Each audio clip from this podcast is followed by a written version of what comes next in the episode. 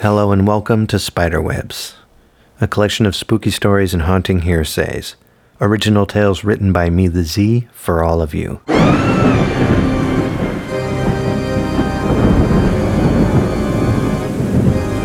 Welcome to the Spiderwebs podcast. Welcome to the Spider Webs podcast. to the Spiderwebs podcast. You ever get stuck in the middle of the night alongside the road? It could be the road of life, it could be the road that you're traveling on.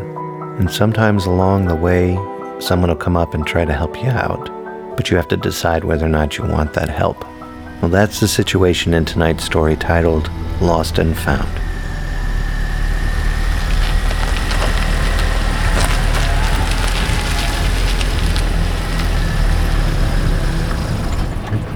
Was exactly 2 a.m. when I ran out of gas right there in the middle of nowhere.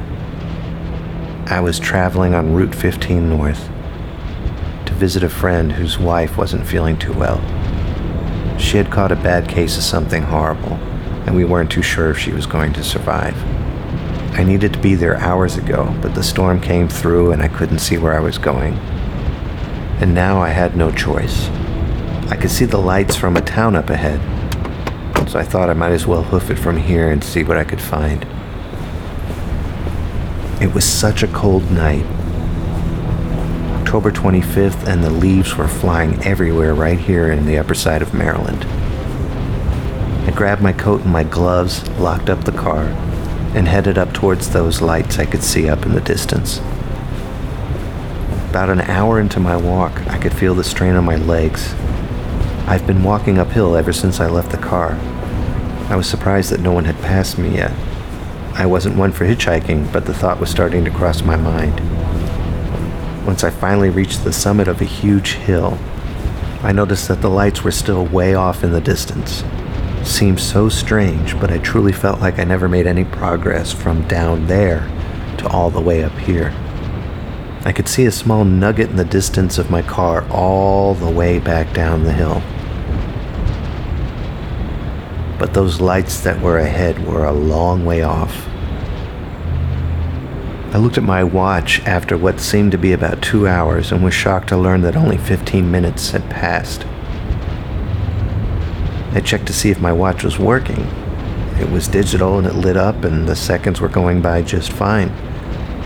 I stood at the top of the hill and really felt that maybe I should have stayed down by the car. It was so cold. And the wind was blowing so hard.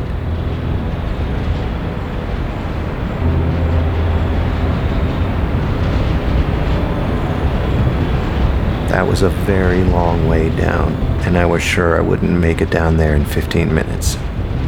So I forged ahead. After walking for what truly seemed to be another hour, I stopped to look back at my watch again. 2:45 a.m. I figured something had to be wrong with this whole thing. I just walked onward.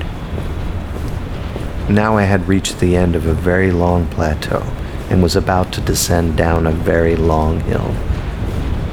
Those lights looked as if they were behind another humongous hill, and I was really starting to panic. I was aching, and I was tired, and I was cold, and I was thirsty. And I looked behind me to see how far back I would have to travel, which is something I really shouldn't have done because that just made me panic even more. I stared down the hill, and I wished someone would pass me by so I could wave them down. And that's when I saw. The car came traveling up slowly. A very clean sound. The kind of car everyone would be envious of. A super shiny solid black 1966 Lamborghini Miura. Even the headlights were tinted dark gray. The car pulled right up alongside me and stopped. I was staring at my own reflection in the black tinted driver's side window. The sound of the engine was smooth and even, like a small air conditioner fan humming proudly. And that's when the engine revved for a quick roar that made my eyes vibrate. I closed closed them and I plugged my ears. That was loud. What the heck was that for? And then the engine turned off. All I could hear now was the wind. And all I could do was just stare at my reflection in the window of this automobile. The window buzzed as it slowly opened to reveal bright red lights of the interior lighting from the inside of this car. A man dressed in all black appeared from the darkness. You need a lift? My eyes became clear to a man dressed in a tuxedo made from satin. The smell of vanilla and cherries came from pipe smoke bellowing out from the window of the car. I was glad to see someone, but I had a strong feeling that I shouldn't take this ride. Where are you headed?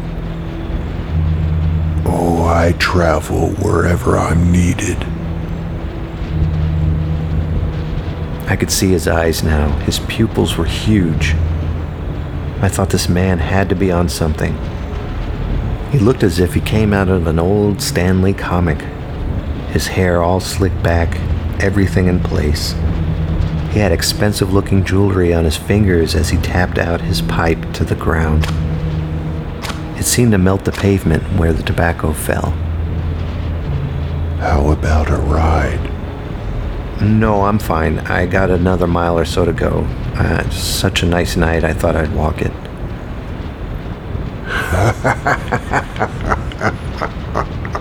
Isn't that your car back there? Oh, yeah, thanks. Yeah, I just felt like walking. I've been driving for a while and I thought I'd walk. Mm-hmm. His eyes got eerily large, and a very serious expression came across his face. Well, I will see you again.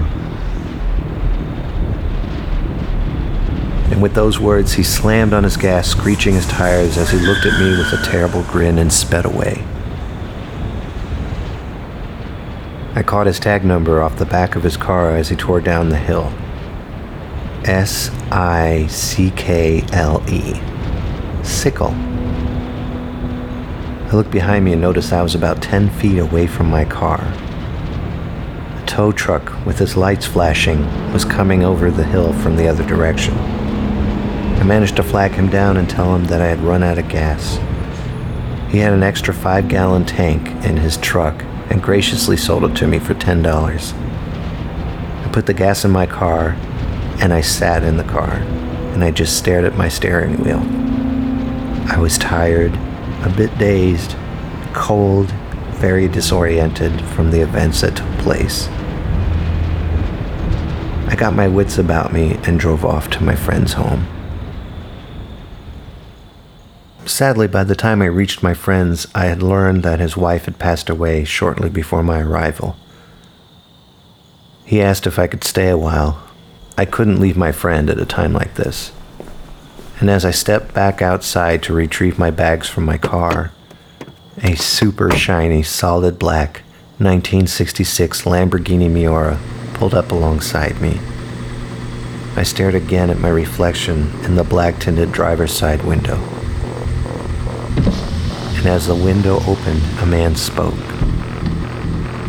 Are you sure you don't need that ride? I'm doing just fine. And as he sat back, I could see my friend's wife in the passenger seat.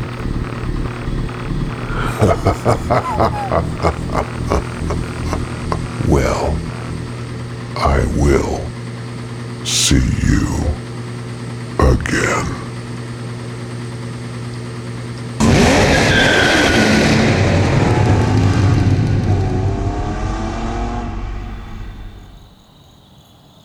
Don't you love Lamborghinis like I do? I really love a Lamborghini. I hope tonight's story made you think about hitchhiking. I hope tonight's story gave you second thought to ever trying to climb a giant hill. Most of all, try to see your friends before it's too late. I hope tonight's story made you a little freaked out about taking rides from strangers. And if not, I at least hope I made you a little uncomfortable. So until next time, have a good night.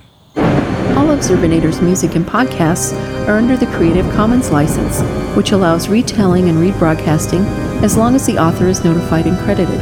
For more great escape pods, please visit www.zerbinator.wordpress.com. If you would like to contact Zerbinatorland, you can send an email to instrumentally at gmail.com or give us a call at 571 408 ZERB or 9372.